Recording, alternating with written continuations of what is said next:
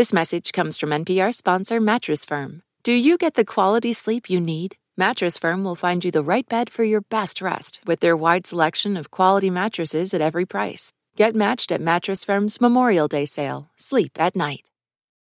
A warning before we get started this episode contains descriptions of violence.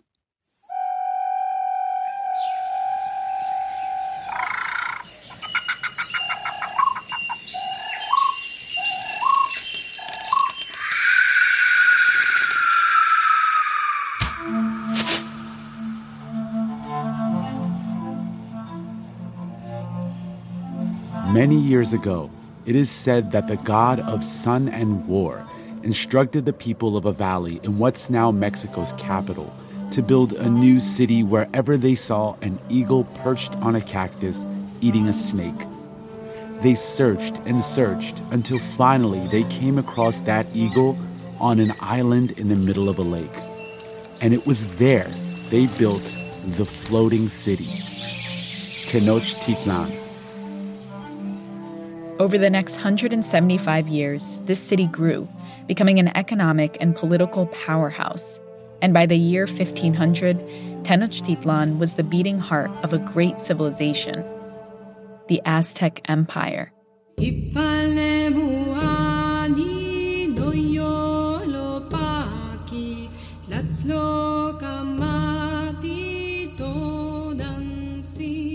So, in the year 1500, Tenochtitlan is one of the largest cities in the world at that time. It has probably about 150,000 people. At this point, London might have like 60,000. Rome has maybe 25,000. Tenochtitlan hummed with life. It had enormous markets where tons of goods were bought and sold. Traders and customers came for the goods, but stayed for the gossip. Festive celebrations marked the calendar, inspiring song and dance. Valiant warriors traversed the countryside, conquering village after village, expanding the reach of this great city it said you would know the Aztec warriors were approaching your village when you heard this whistle. And like all great cities, it had temples and places for worship. At the center of the city, these temples, pyramids, rose so high you might feel the winds of paradise blow through your hair at their peak. Many met their end here humans who were sacrificed to please or plead with the gods. And not far from there stood a lavish palace that housed the emperor, who was Moctezuma. Moctezuma, and his close circle of ruling elite. These elite lived better than most, whereas the commoners of the city ate corn, beans, and avocados and wore clothes made of cotton. The elite ate plenty of meat and wore the finest gold necklaces. But no matter who you were, a man or a woman, wealthy or poor, if you lived in Tenochtitlan, education was a key part of your upbringing. And you would have thought of yourself not as Aztec, a term popularized in the early 19th century by a German explorer, but as Mexica. Some speculate that the name Aztec refers to the mythical valley from which they came, Aztlan, and the outsiders wanted to draw a clear distinction between present day Mexico and the ancient civilization. And for those outsiders, Mexica was just too similar to Mexican. So, Aztec is the word most of us are familiar with today.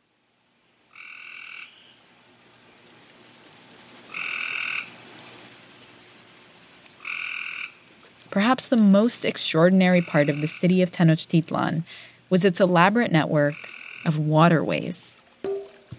It had a system like Venice of canals that were used for transport. Um, the people of Tenochtitlan understood that the canals um, could be used to irrigate their fields as long as they were kept clean. So they also had an incredibly elaborate system of composting where boats would pass by households every night and collect all of the human waste, the urine, and they would take it out and they would compost it. This sophisticated system kept the city humming along. But things began to change when a few hundred strangers bearing the flag of a distant land called Spain arrived in the floating city. And when the Spaniards come, the first thing they notice is how wonderfully sweet the city smells. After all, cities back in Europe were fetid, they smell horrible. Rats and other critters everywhere. Garbage and, and human waste in the streets. Bats were rare. And they're disease pits, too. So when the people of Tenochtitlan first met the Spaniards, they were probably overwhelmed by how terrible they smelled. And it was probably only after they got over that smell that they began to wonder why the Spaniards were there and whether they came in peace. Before long, they would have the answer. Violence, disease, betrayal would all lead to the downfall of a once great city and help propel the New World into an era of European domination, which the Europeans marketed as a sign of their clear superiority. What happened in the 16th century was the birth of the great illusion that Europeans were more sophisticated, more cultured, more civilized than other peoples of the world. And that plays out today when we look at things like our immigration policies. Who does the United States let in and who do they not let in? We live in a certain world order where we have a first world and a third world. All of these myths, these myths of a kind of um, second class status of what is Latin America from the view of, you know, white European or, or Anglo American culture. This great mythology was all founded in the 16th century. And it really comes down to this very important event of the Spanish conquest and how that story got told and retold and replayed over centuries. My name's Barbara Mundy. I'm an art historian and I'm a professor at Tulane University. Barbara is the Martha and Donald Robertson Chair in Latin American Art. Her research focuses on the interaction between Native peoples and settler European colonists in the Americas. I wrote a book called The Death of Aztec Tenochtitlan The Life of Mexico City. The book uses indigenous text and art to counter the traditional colonialist narratives about Tenochtitlan. And the title's a little bit deceptive because, in fact, what I'm arguing in the book is that Aztec Tenochtitlan never died. I'm Rund Abdelfatah. I'm Ramteen Arablouei. And on this episode of Throughline from NPR, the battle to redefine the fall of Tenochtitlan and reimagine the origins of an entire world order. This is Brent from Beirut, Lebanon, and you're listening to Throughline from NPR.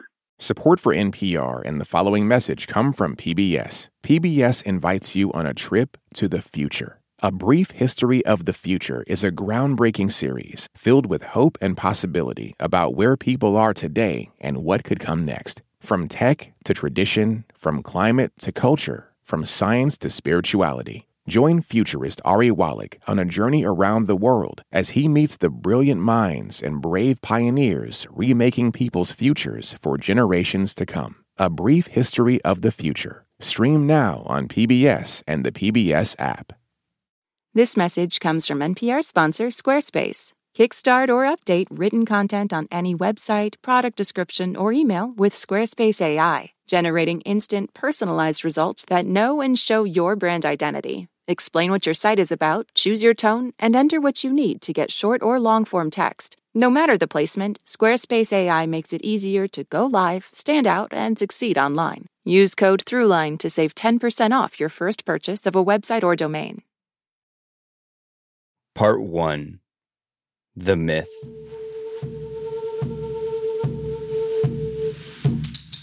I was in Mexico City and they're having a commemoration for the fall of Tenochtitlan. I was there on August 13th, which is the day of the, the fall. Mexico City sits on the same island atop the same lake bed where Tenochtitlan once stood. And art historian Barbara Mundy has spent years trying to understand exactly how this thriving civilization fell 500 years ago, back in 1521, not long after the Spaniards first arrived there. The official narrative is that's promoted by the government is that this this event, this this clash of cultures brought about the modern nation state, which is a mestizo state. Um, that this led to a seamless blending of cultures that is Mexico. That's the official narrative. This narrative isn't necessarily the one accepted by the current government in Mexico. They've been grappling with this history in a way that's more inclusive of the indigenous perspectives. They've renamed public spaces that were dedicated to conquistadors and have even demanded apologies from the Pope and the King of Spain. Yeah, by the way, Spain technically still has a king. Anyway, the Pope gave the apology, and the King of Spain didn't. But historically in Mexico and much of the Western world, this grappling with history hasn't been very common. The conquest of Tenochtitlan has mostly been recounted as a triumph of civilized Europe over the uncivilized indigenous people of the Americas, of technological advancement over backwardness, and Christianity over paganism. This was the event that opened up the Americas for European settlement. And that story, the one many of us have been taught, goes like this A group of Spaniards, a very small group of 500 soldiers, march into one of the greatest cities in the Americas. And unassisted, they take down the largest indigenous empire to date. As soon as it was day, I caused our whole force to be in readiness and the heavy guns to be brought out. It's said they were led by a noble conquistador, Hernan Cortes, who, by his own accounts, miraculously managed to lead those few hundred men against thousands. I knew of no middle course to take with them in order to rid ourselves of so many dangers and hardships without utterly destroying both them and their city, which was the most beautiful object in the world. The myth says that they do it because they are smarter, because they are technologically superior, because they have better weapons. They had given us occasion and compelled us utterly to exterminate them. Tenochtitlan crumbles, Cortez and his fellow soldiers are victorious, and a new, better world is born. At least, that's been the official narrative. And of course, like all official narratives, it papers over a lot of, you know, uncomfortable truths in the same way that in the United States our our national mythology of the of the melting pot um, ignores the great original sin of the country, which is slavery. In a sense, 1521 is Mexico's 1619, a foundational moment that has for a long time been shaped by just one perspective, a white European one. And in her book, The Death of Aztec Tenochtitlan, The Life of Mexico City, Barbara Mundy digs into an alternative perspective, that of the indigenous people of Tenochtitlan. She credits a few important phenomena for this shift in perspective the birth of the American Indian movement in the U.S., and the rise of feminism and ethnic studies. All of these intellectual movements, social movements, drew us to rethink the ways conventional histories were told. So there was that. And then, on just a nitty gritty historical level, starting in oh, maybe 50 years ago, historians who worked on the New World started to understand that there are indigenous language archives and that in order to work in them, you would have to learn indigenous languages. Because how can you decode a past you don't even understand the code to? So now lots of universities in the United States and Latin America are places you can learn indigenous languages.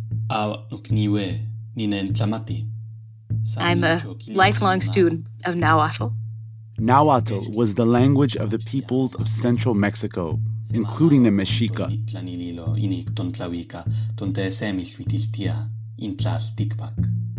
And that gives you access to archives that we didn't have access to before.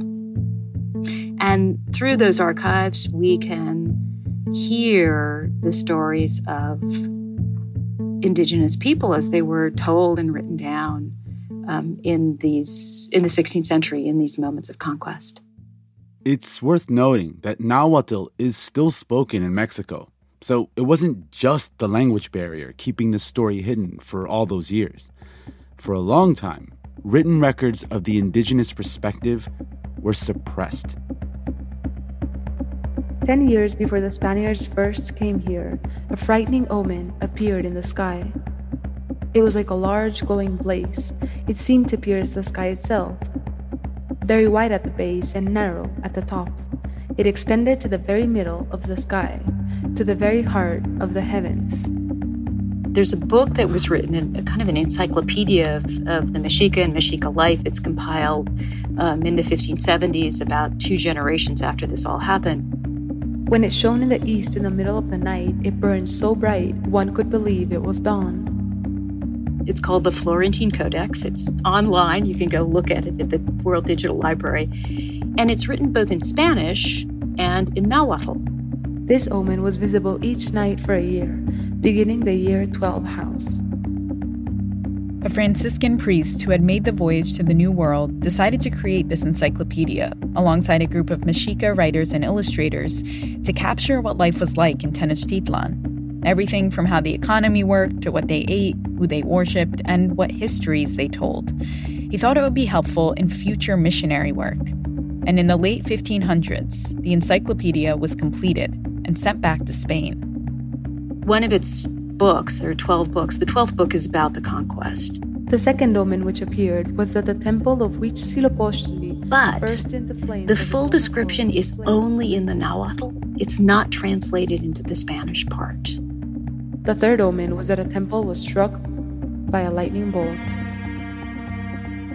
Soon after this encyclopedia made it to Spain, it was acquired by the Medici family, who ruled Florence at the time. The exact reasons why are unclear, but the Medicis filed it away somewhere, and it was there that it became known as the Florentine Codex. Nitla Yokoya, Nignotla Matilla, San, As more historians like Barbara learned Nahuatl and dug into the archives, more of the indigenous accounts came to light. Xoshitika yaiguan kuikatika. Nikimil namiki tepilwan. They discovered Nahuatl poems and songs written around the same time as the Florentine Codex.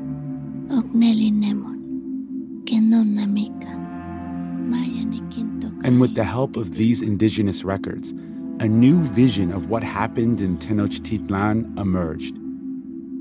And for Barbara Mundy, correcting this record isn't just an academic pursuit, it's a personal one. Um, my father's Latin American. And for me, there's a real political end to the work that I do because the richness of Hispanic history has been not told or it's been denied.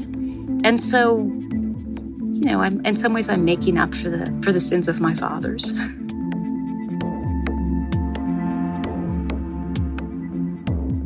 Barbara Mundy guides us through the revised story of 1521 when we come back.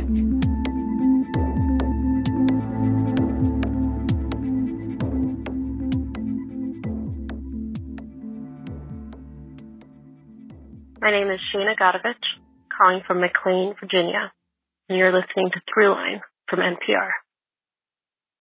We just want to take a moment to shout out our Throughline Plus subscribers. Thank you so much for your support. If you don't already know, subscribing to Throughline Plus means you get to listen to our show without any sponsor breaks. And you also get access to special bonus episodes where we take you behind the scenes, introduce you to our amazing producers, and tell you about how we make the show. To get these awesome benefits and support our work here at NPR, head over to plus.npr.org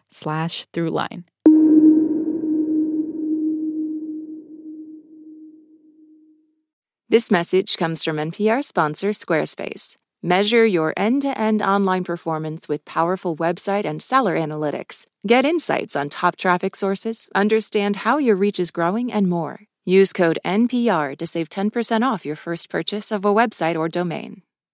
This message comes from NPR sponsor VCU Massey Comprehensive Cancer Center. Every year, millions of people lose someone to cancer. But as an NCI designated comprehensive cancer center ranked in the country's top 4%, VCU Massey Comprehensive Cancer Center is unrelenting in finding new ways to understand, detect, treat, and prevent cancer. Unconditionally committed to keeping loved ones in their lives. Learn more at masseycancercenter.org/comprehensive. Big news stories don't always break on your schedule, but with the NPR app, news, culture, and podcasts are ready when you want them in your pocket. Download the NPR app today.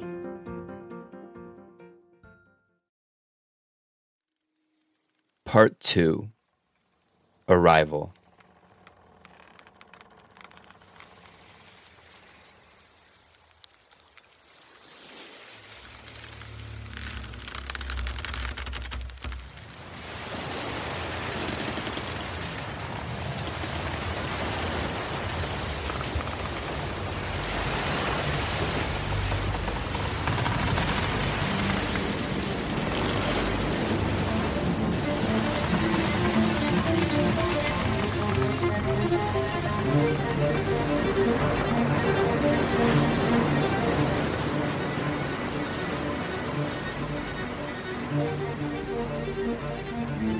On October 12, 1492, three ships from Spain arrived on an island in what we now call the Bahamas. The captain of the expedition, Christopher Columbus, was trying to reach Asia. He was on a mission to find a westward route to the continent.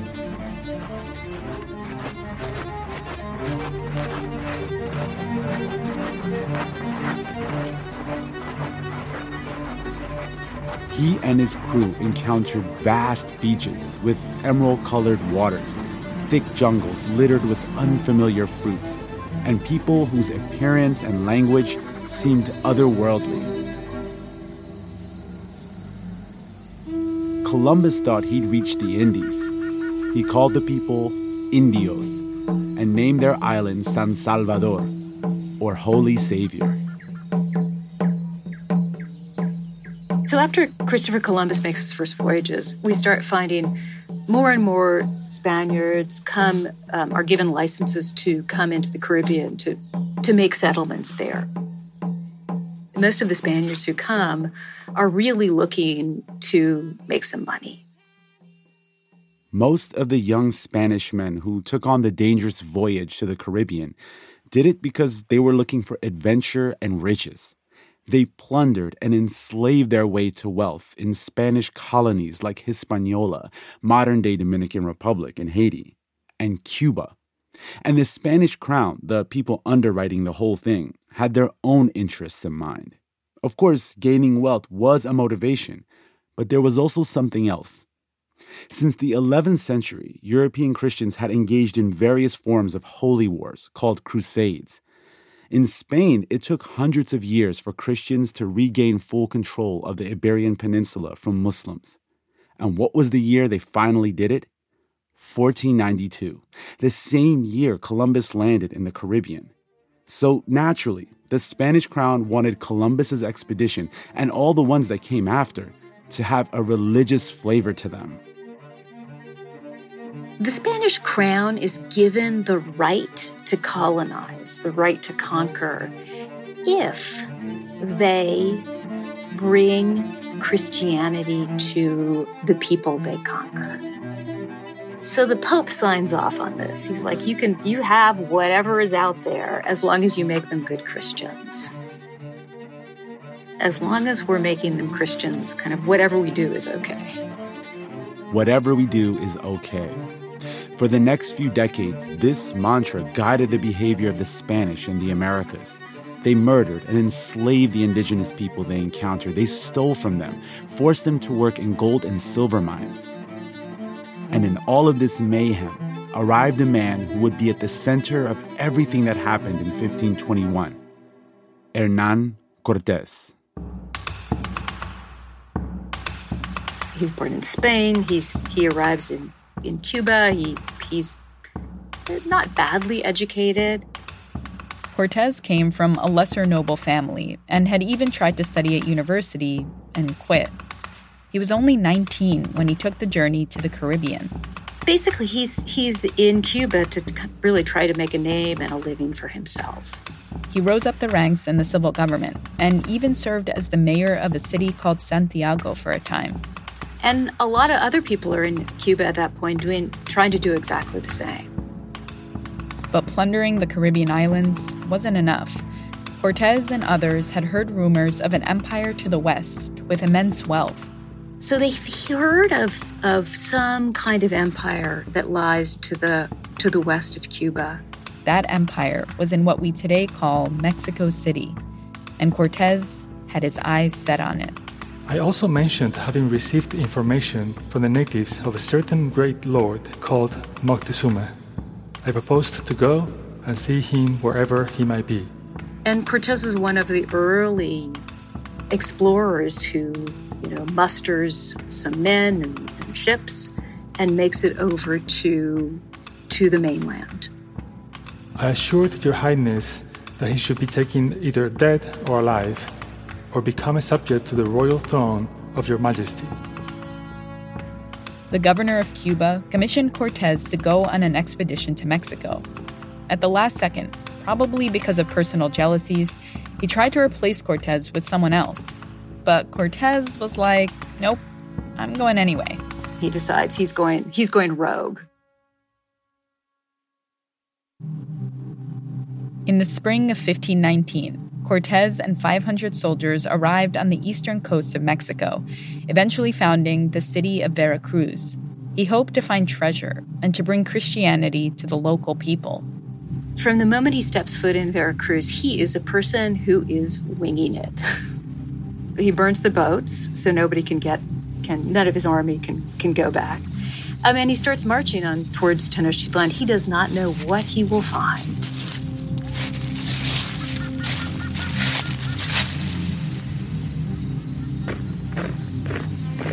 The small army Cortes commanded began working their way further inland towards central Mexico.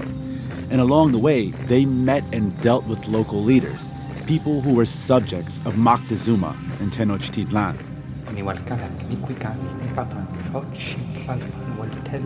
He is accompanied on that voyage by um, a woman named Doña Marina, who he has picked up by a indigenous lord who's gifted this woman to, to Cortez, along with some other women. And she turns out to be a key player in the in this march and in the um, the battles of the conquest. She was a Mexica, or Aztec noblewoman, also known as La Malinche. Her indigenous name was Malintzin, but the Spaniards gave her a new name, Marina. She's basically baptized the minute the Spaniards get her. And she's baptized because it is not acceptable for Spanish men to have sex with unbaptized women. So basically, her conversion, unquote, conversion or baptism, essentially prepares her to be raped.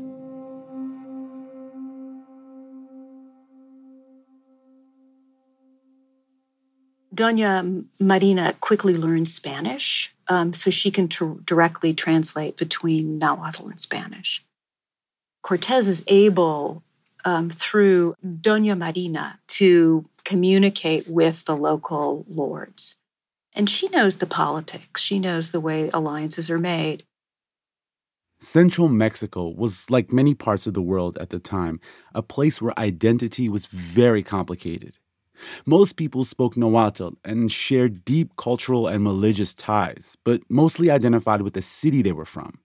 In this context, cities were constantly struggling over power and land and resources and prestige. Cortez had no idea what these dynamics were like, so he depended on Doña Marina to explain it to him. She helped him broker deals and make alliances, and that ability would help her play an important part in what would happen next.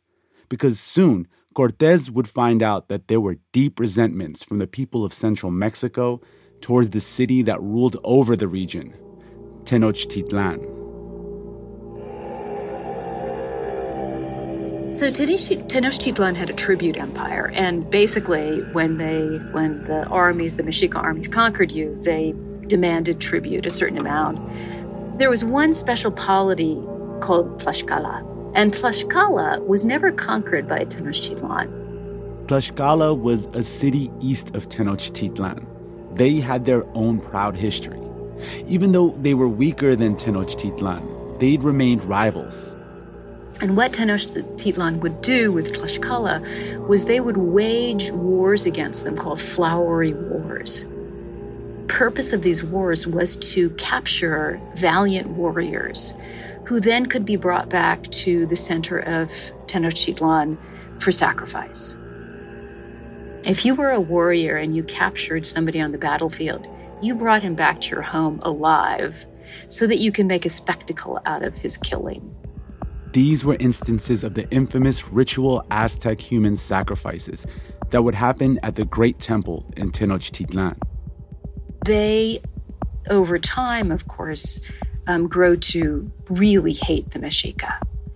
And so when Hernan Cortez and his soldiers walk into Tlaxcala, he finds willing allies for his campaign to unseat the Mexica emperor. I was not a little pleased on seeing their want of harmony, as they seemed favorable to my designs and would enable me to bring them more easily into subjection. Every kingdom divided against itself shall be rendered desolate. Cortez saw a great opportunity, and with the help of Doña Marina, was able to start building an army with the people of central Mexico who were pissed off at the Mexica rulers of Tenochtitlan.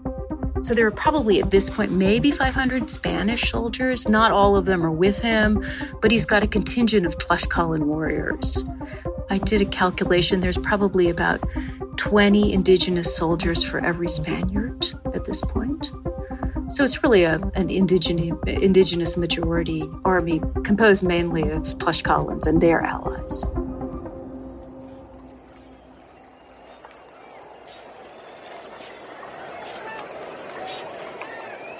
This combined force of Spanish and indigenous soldiers arrived in Tenochtitlan in November 1519 Initially, the ruler of Tenochtitlan, Moctezuma, didn't respond with force. He welcomed the Spanish and other indigenous forces into Tenochtitlan and sought a diplomatic solution. And they treat them very well. You know, Cortez and his his the other elites are given housing in the in the central palaces. They're fed well. They're given women. They're given food. They're they're they're really treated very well. They spent months living on the royal palace grounds. Key in all of this is Doña Marina, because she's the one who understands indigenous politics. She knows the game, she knows the discontent of these different cities with Tenochtitlan and with the Mexica in the center. And so I suspect that she's probably doing a lot of the negotiating and she's probably advising Cortez on, on how to behave but behaving isn't what anyone would call what Cortez did next. I had observed of the country that it could subserve the interests of your majesty and our own security if Moctezuma was in my power. Cortez put Moctezuma under house arrest and basically held him as a hostage. I resolved, therefore, to take him and place him in my quarters, which were of great strength. With Moctezuma in their possession, the Spanish and Tlaxcala warriors proceeded to loot Tenochtitlan. But that was just the beginning of the atrocities they would commit. The situation changes dramatically at the end of May of 1520.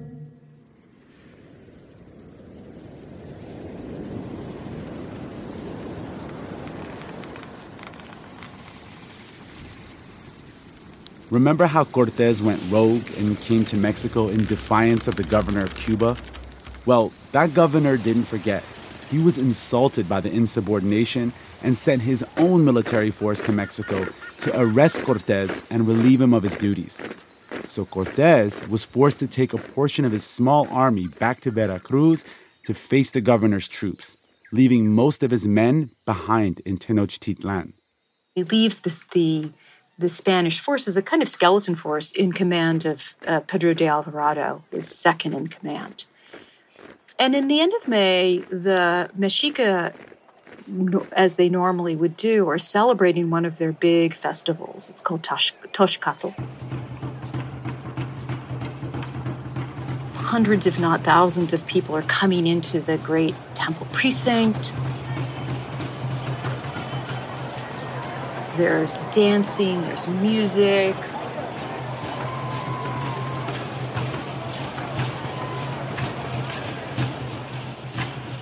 There's probably great feasts that are about to happen.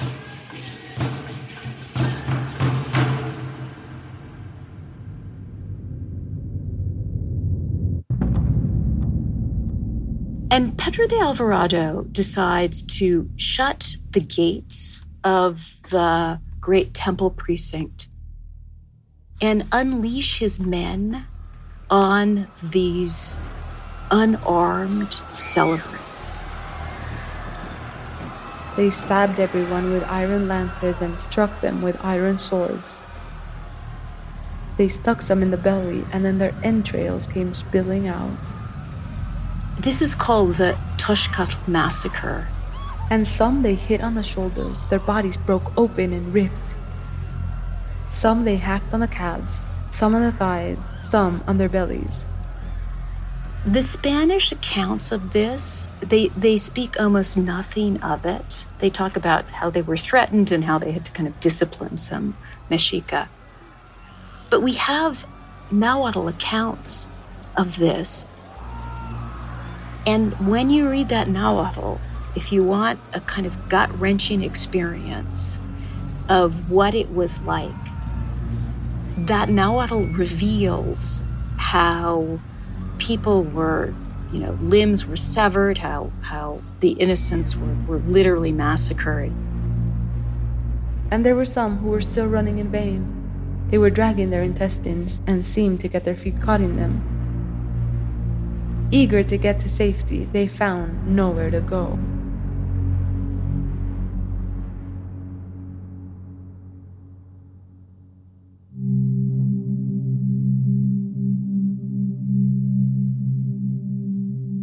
And now we really understand that this was equivalent, in my mind at least, to a terrorist attack. And I think about how uh, a seemingly inexplicable act of horrible violence, horrible killing, can totally um, unravel a society. And that's what happened in Tenochtitlan in, during the Toxcatl massacre. The people of Tenochtitlan were enraged by the Toxcatl massacre. They responded by ferociously attacking the compound where the Spanish and their indigenous allies were holed up.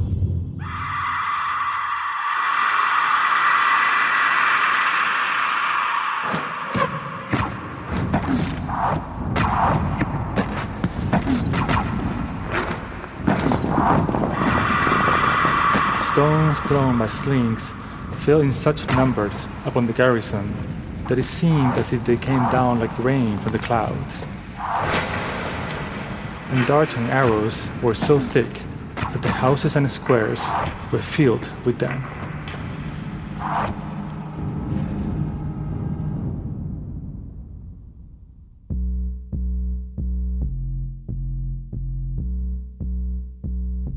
By this time, Cortez had returned from Veracruz and found the city in a state of chaos. Moctezuma was still being held hostage by the Spanish, so Cortez forced him to address his people and demand that they stop attacking. But this just made them angrier, and they attacked again. In the ensuing fighting, Moctezuma was killed. The Spanish said the Mexica did it, and the Mexica accused the Spanish of assassinating their emperor. I determined to quit the city that night. I took all the gold and jewels belonging to your majesty that could be removed. The Spanish were forced to retreat from the city in the dead of night. They later called their defeat Noche Triste. Or sad night. Sad night for the Spanish because they're chased out of Tenochtitlan. But then the, the, the, Spaniards regroup. They move over to, they go back to Tlaxcala. They make more their allies and they regroup. They start building some warships and they come back in the spring of 1521. But another, more powerful invader from Europe was already in Tenochtitlan before Cortez's return. And it would be that invader that turned the tide of the war. When we come back, the fall of Tenochtitlan.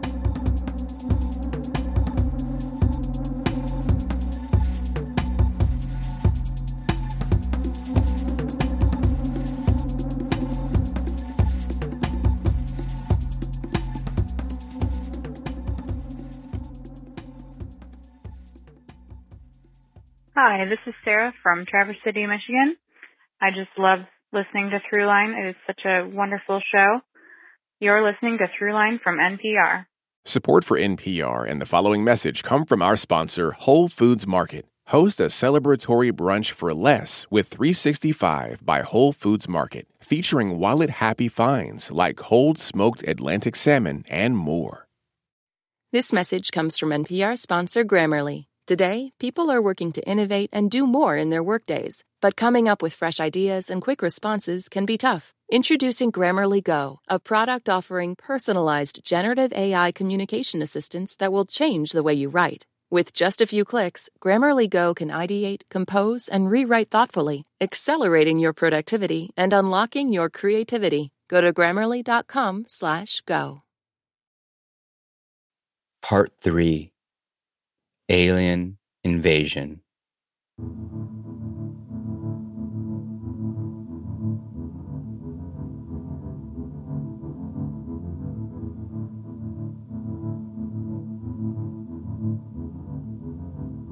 For the past 500 years, most people in the West have been taught that Cortez was able to defeat the mighty empire of Tenochtitlan with a small band of Spanish soldiers because they were better fighters, with better weapons, and the power of Christianity on their side.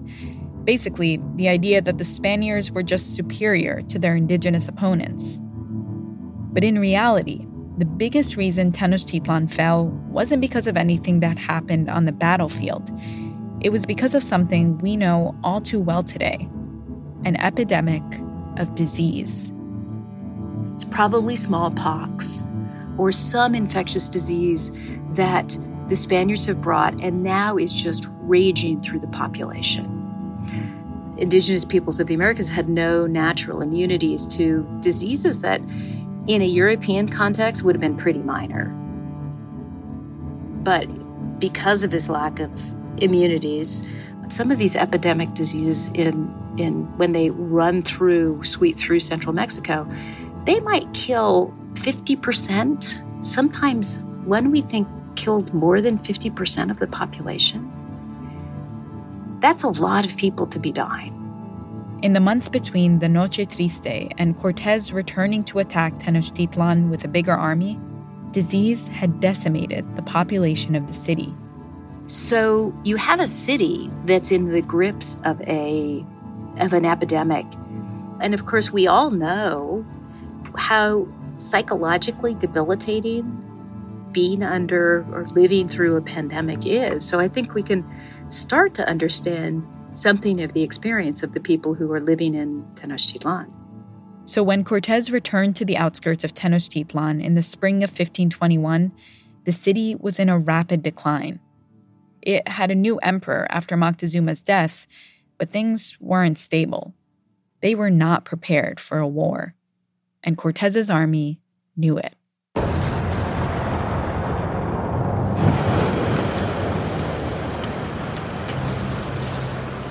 And one of the first things they do is they break the water pipes that are sustaining the city of Tenochtitlan. And they have a siege cordon around the island city.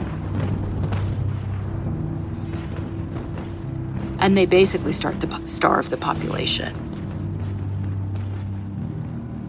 Tenochtitlan held out for 93 days, but eventually the emperor was captured. And on August 13, 1521, Hernan Cortes declared victory. I had conquered Mexico and all of the other lands which I held subject and had placed beneath your majesty's command. In his letters to the king, Cortes casts himself as the hero. He makes it clear that he should get the credit for bringing down Tenochtitlan. And what's really interesting about those letters is that Cortes never ever admits any failures we don't get a full account of Doña Marina's role at all. He portrays himself as this kind of singular great leader. And here's the thing these communications didn't just stay between him and the King of Spain, they were published and disseminated pretty soon after the events of 1521 which is quite unusual. Not not most letters are not published at this point, but Cortez's long descriptive letters of the city of Tenochtitlan and the fall of Tenochtitlan later, these are all translated. Well, first they're published in Spanish and then they're translated into Latin. And they go through multiple editions. So immediately all of Europe or literate Europe is awash in Cortez's heroic narrative about himself. But it gets even wilder. Cortez contacted a Spanish historian named Francisco Lopez de Gomara and convinced him to write a history of the conquest of Mexico. Which is like the greatest PR job in the history of the West. The book was called La Historia General de las Indias, or the General History of the Indies. The second part of the book was called Historia de las Conquistas de Mexico, or the history of the conquests of Mexico. Gomara recounts the great tale of, of Cortez, embellishing it and making him seem even a greater hero in the whole in the whole affair.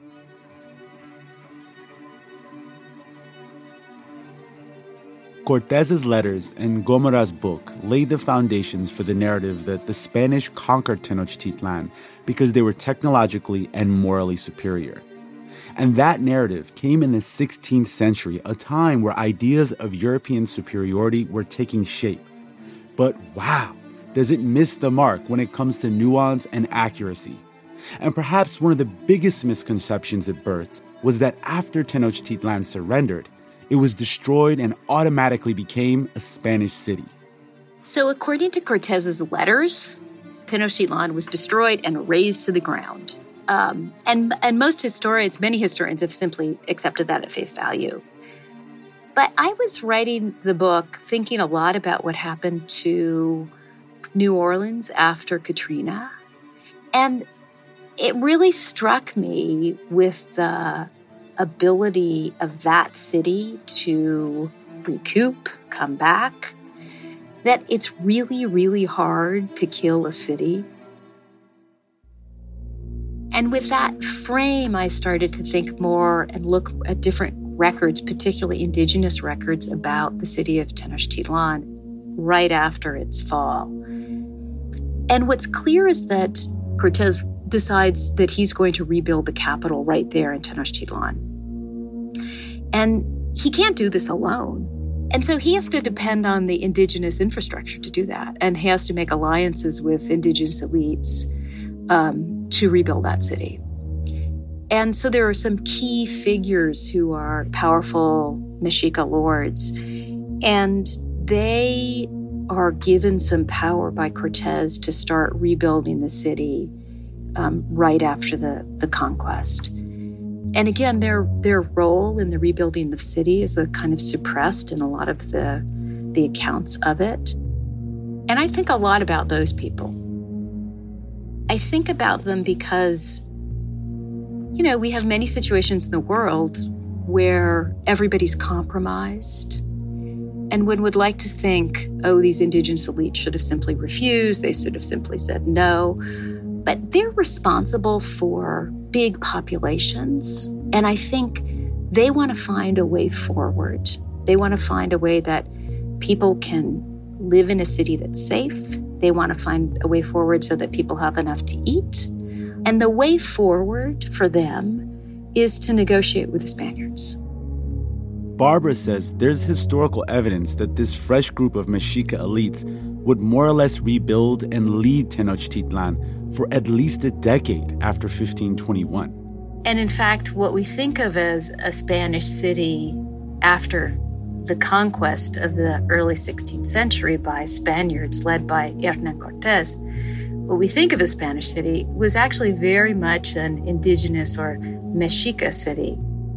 Today, where Tenochtitlan once stood is one of the biggest cities in the world, Mexico City, and its people, culture, and even languages are all born of the events of 1521 a mix of Spanish and indigenous peoples.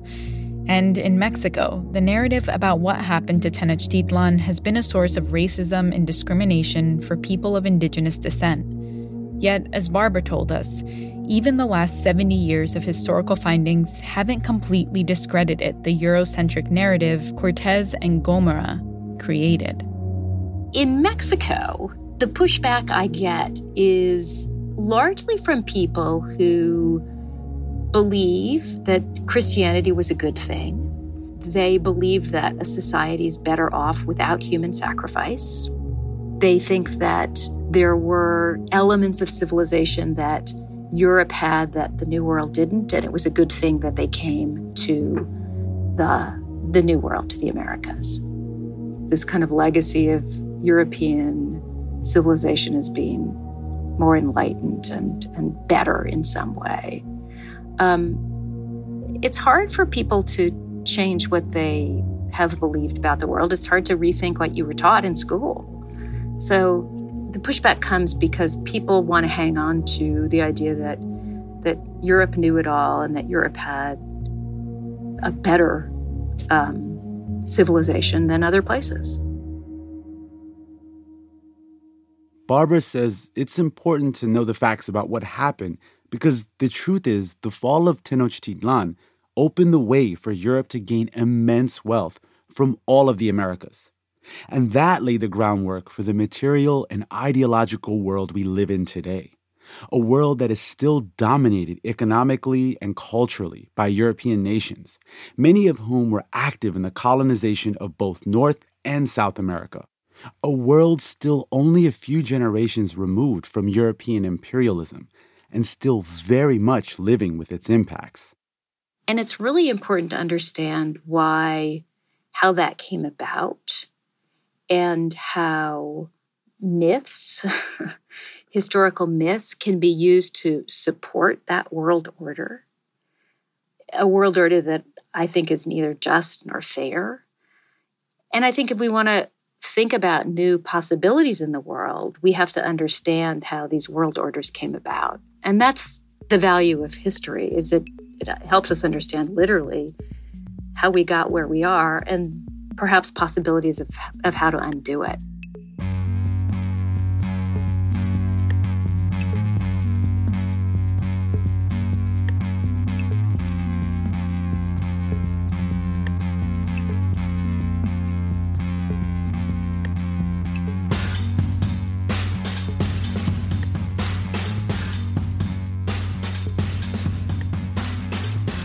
That's it for this week's show. I'm Rand Abdel Fattah. I'm Ramteen Arablouei, and you've been listening to Throughline from NPR. Next week is NPR's Climate Week, where we'll spend seven days focused on innovators working to build a better world for the next generation and the one after that. On next week's episode of Throughline, we're telling the story of how people in a mostly black, rural, politically powerless county launched the environmental justice movement. For more stories of human ambition fighting very human problems, head to npr.org slash climate week for a spotlight on solutions. This episode was produced by me. And me and Lawrence Wu. Lane Kaplan Levenson. Julie Caine. Victor Yvellez. Peter Balonon Rosen. Yolanda Sangweni. Fact checking for this episode was done by Kevin Vogel. Thank you to Anya Grundmann, Tamar Charney, Miranda Mazariegos, Adriana Tapia, and Carrie Kahn. Our music was composed by Ramteen and his band Drop Electric, which includes Navid Marvi, Sho Fujiwara, Anya Mizani. Alex Drewenskas mixed this episode. And thank you to Miguel Macias for being the voice of Hernan Cortez, and Miranda Mazariegos for providing the voice of the Florentine Codex. And finally, if you have an idea or like something you heard on the show, please write us at throughline at npr.org. Thanks for listening.